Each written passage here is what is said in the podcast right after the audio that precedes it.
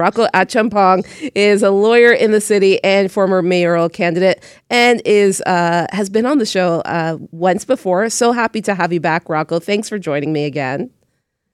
Thank you so much. It's always a delight, Maggie.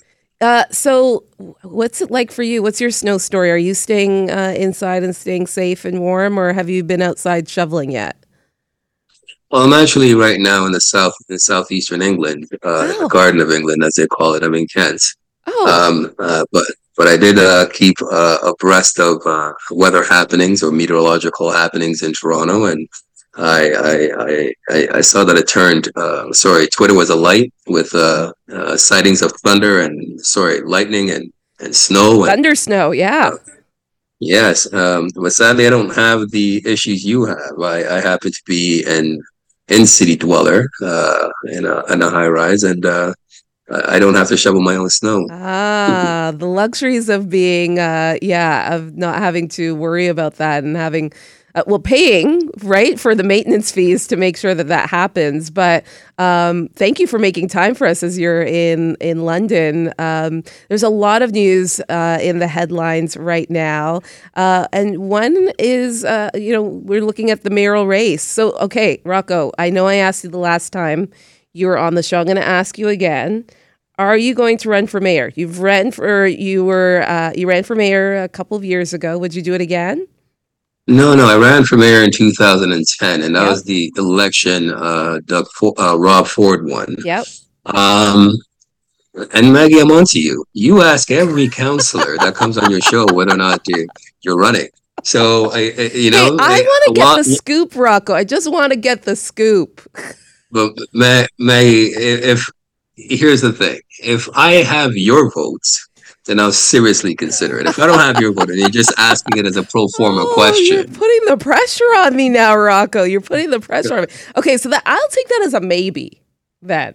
Well, here here's the thing, uh, Maggie, and, and I, I, know you are. I, have I've listened to you. I've uh, I mean, I wanted to get a tenor of how your conversational style goes, and yeah. obviously took you in when talking to quite a lot of uh, counselors and uh, political uh, personalities, and uh, you know your stuff. You obviously know your stuff, um, and, but there are a lot of also issue areas uh, that we have to take very seriously. I mean, you have the major files of transportation, which has been uh, conscripted and removed from Toronto's hands by the province uh, with the Ontario line, and we're going to need more transit built.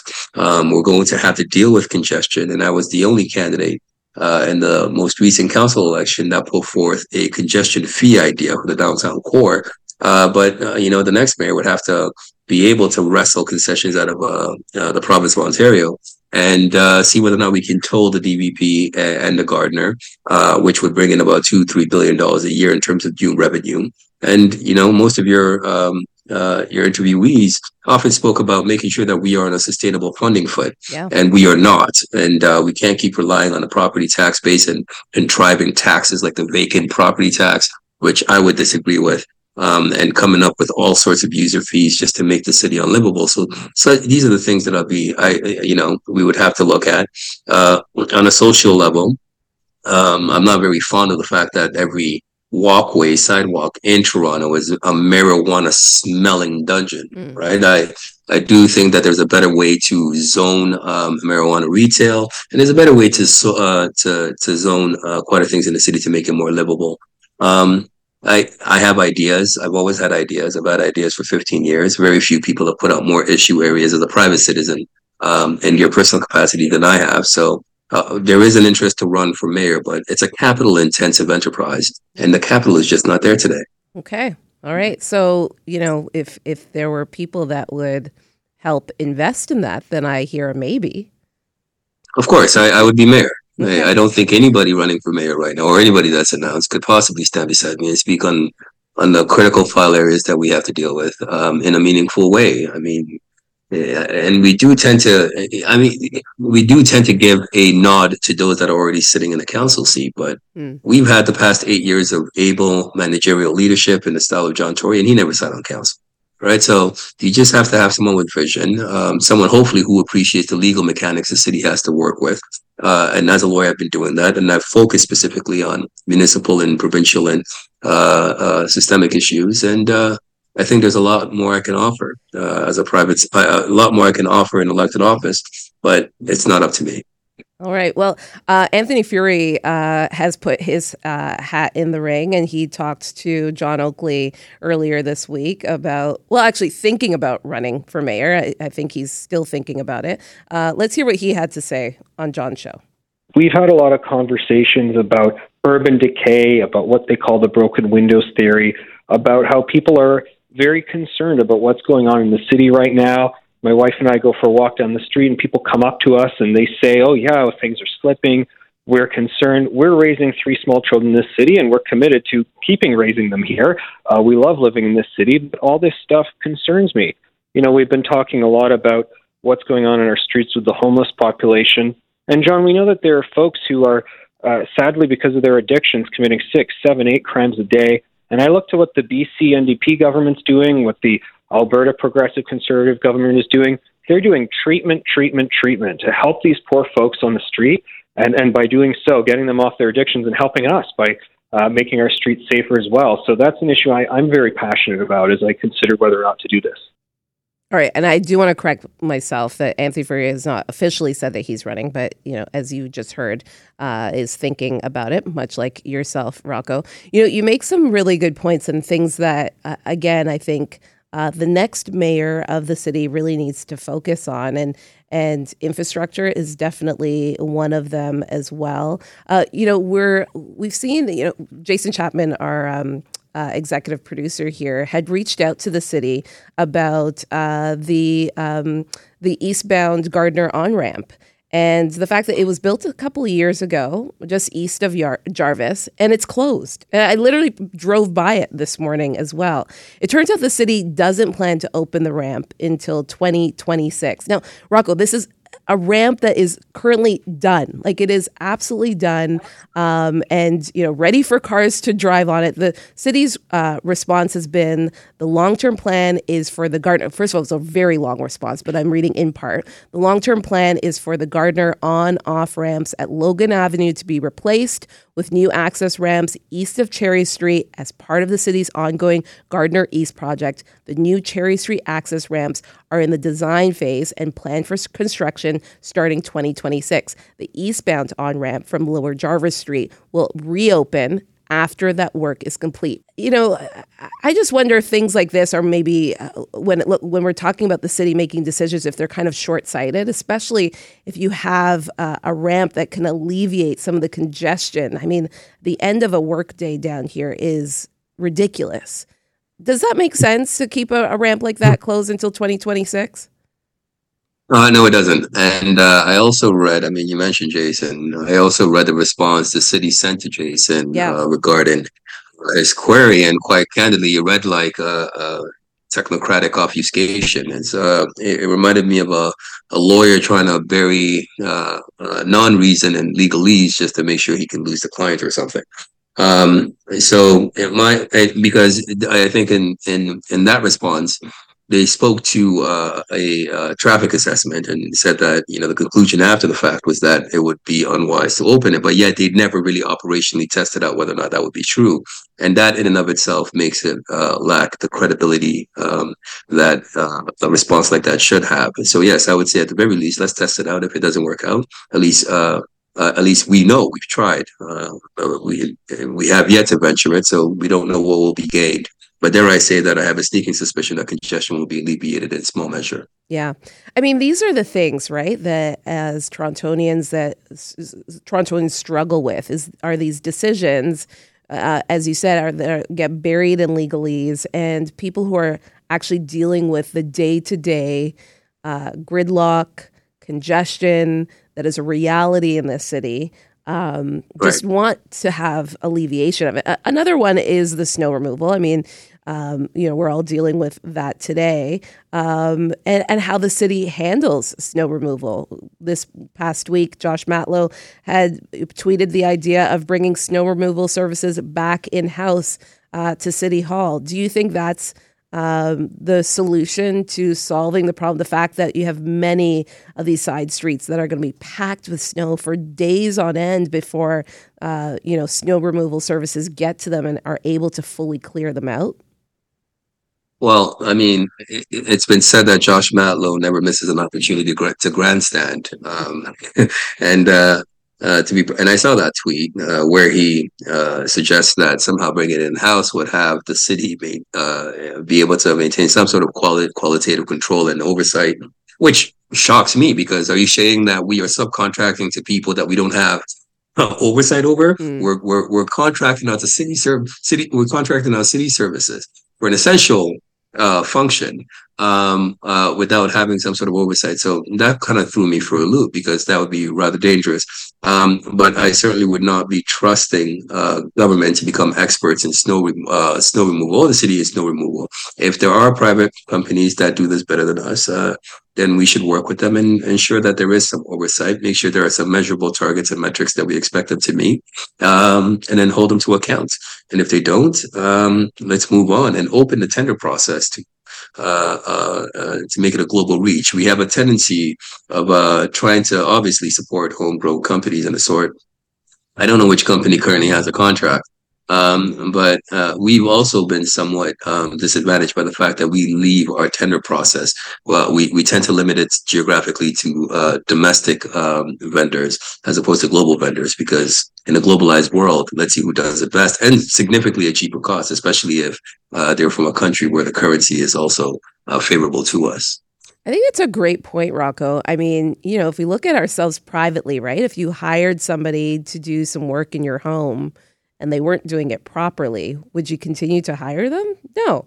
You would, you know, look at you would look for somebody else. You would create a system where um, maybe you had a bidding system. Again, these are if you're not happy with the service, then how about getting somebody who can provide excellent service? And I'm sure there are a number of companies out there who would be chomping at the bit to uh, get a city contract and be able to clear the streets and prove themselves that they can they can Agreed. do so well. So yeah, great great point on that. See, I, I think you know the mayor thing might happen. There you go. Um, on another note. Uh, and this is a fascinating and complex story, Rocco, and I know you've been following it. And it's it's the story of uh, the teacher in Oakville, uh, Oakville, Oakville Trafalgar uh, High School, uh, Kayla Lemieux, who um, has been caught on uh, video from different students um, uh, dressed uh, again. The allegation or the the assumption is that this woman is um, transgendered. Um, the New York Post has come out uh, with articles um, capturing uh, this person dressed as a man um, in their own private time, and so the question is um, you know, is Kayla Lemieux a, a, man or a woman? But besides the point, Kayla is a teacher in the Oakville Trafal- Trafalgar High School uh, in the Oakville area. Um, there's been a lot of controversy around Kayla because of her appearance. Um, some parents are very upset because. Uh, the allegation is that she's wearing uh, prosthetic large breasts uh, which have caused a distraction to students, have caused a lot of controversy. Parents are upset about her, at least about her attire um, in the school.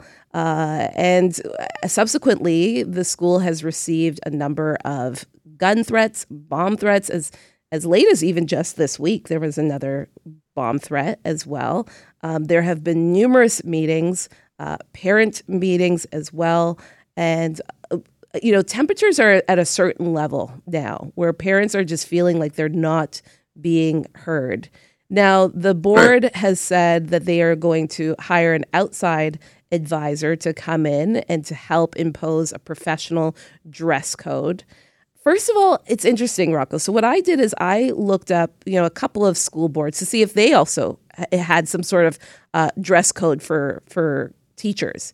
And I couldn't find it anywhere except for the Hamilton uh, Public School Board that said appropriate dress is attire that is neat, clean, suited to the learning task, and is in keeping with a safe, respectful learning environment. So that's that's basically it for appropriate dress code for teachers. How do you feel the schools or the board has handled this? Whole situation. I mean, it's been long drawn out, it's been pulled into the media. It's a mess. Well, I mean, look, I it, it, they haven't certainly acquitted themselves in uh, the manner in which we would expect the school board to. But then again, um, I don't find um, uh, the school board level uh, to be stacked with um, uh, the best of persons uh, in dealing with these issues, even though they are mandated to deal with them. Um, and when you hire outside advisors, you're you're effectively just passing the buck to make sure that you mitigate liability or mitigate any risk of decision making that should fall properly um, on one's table. And the buck ought to stop with someone. It stops with the school board.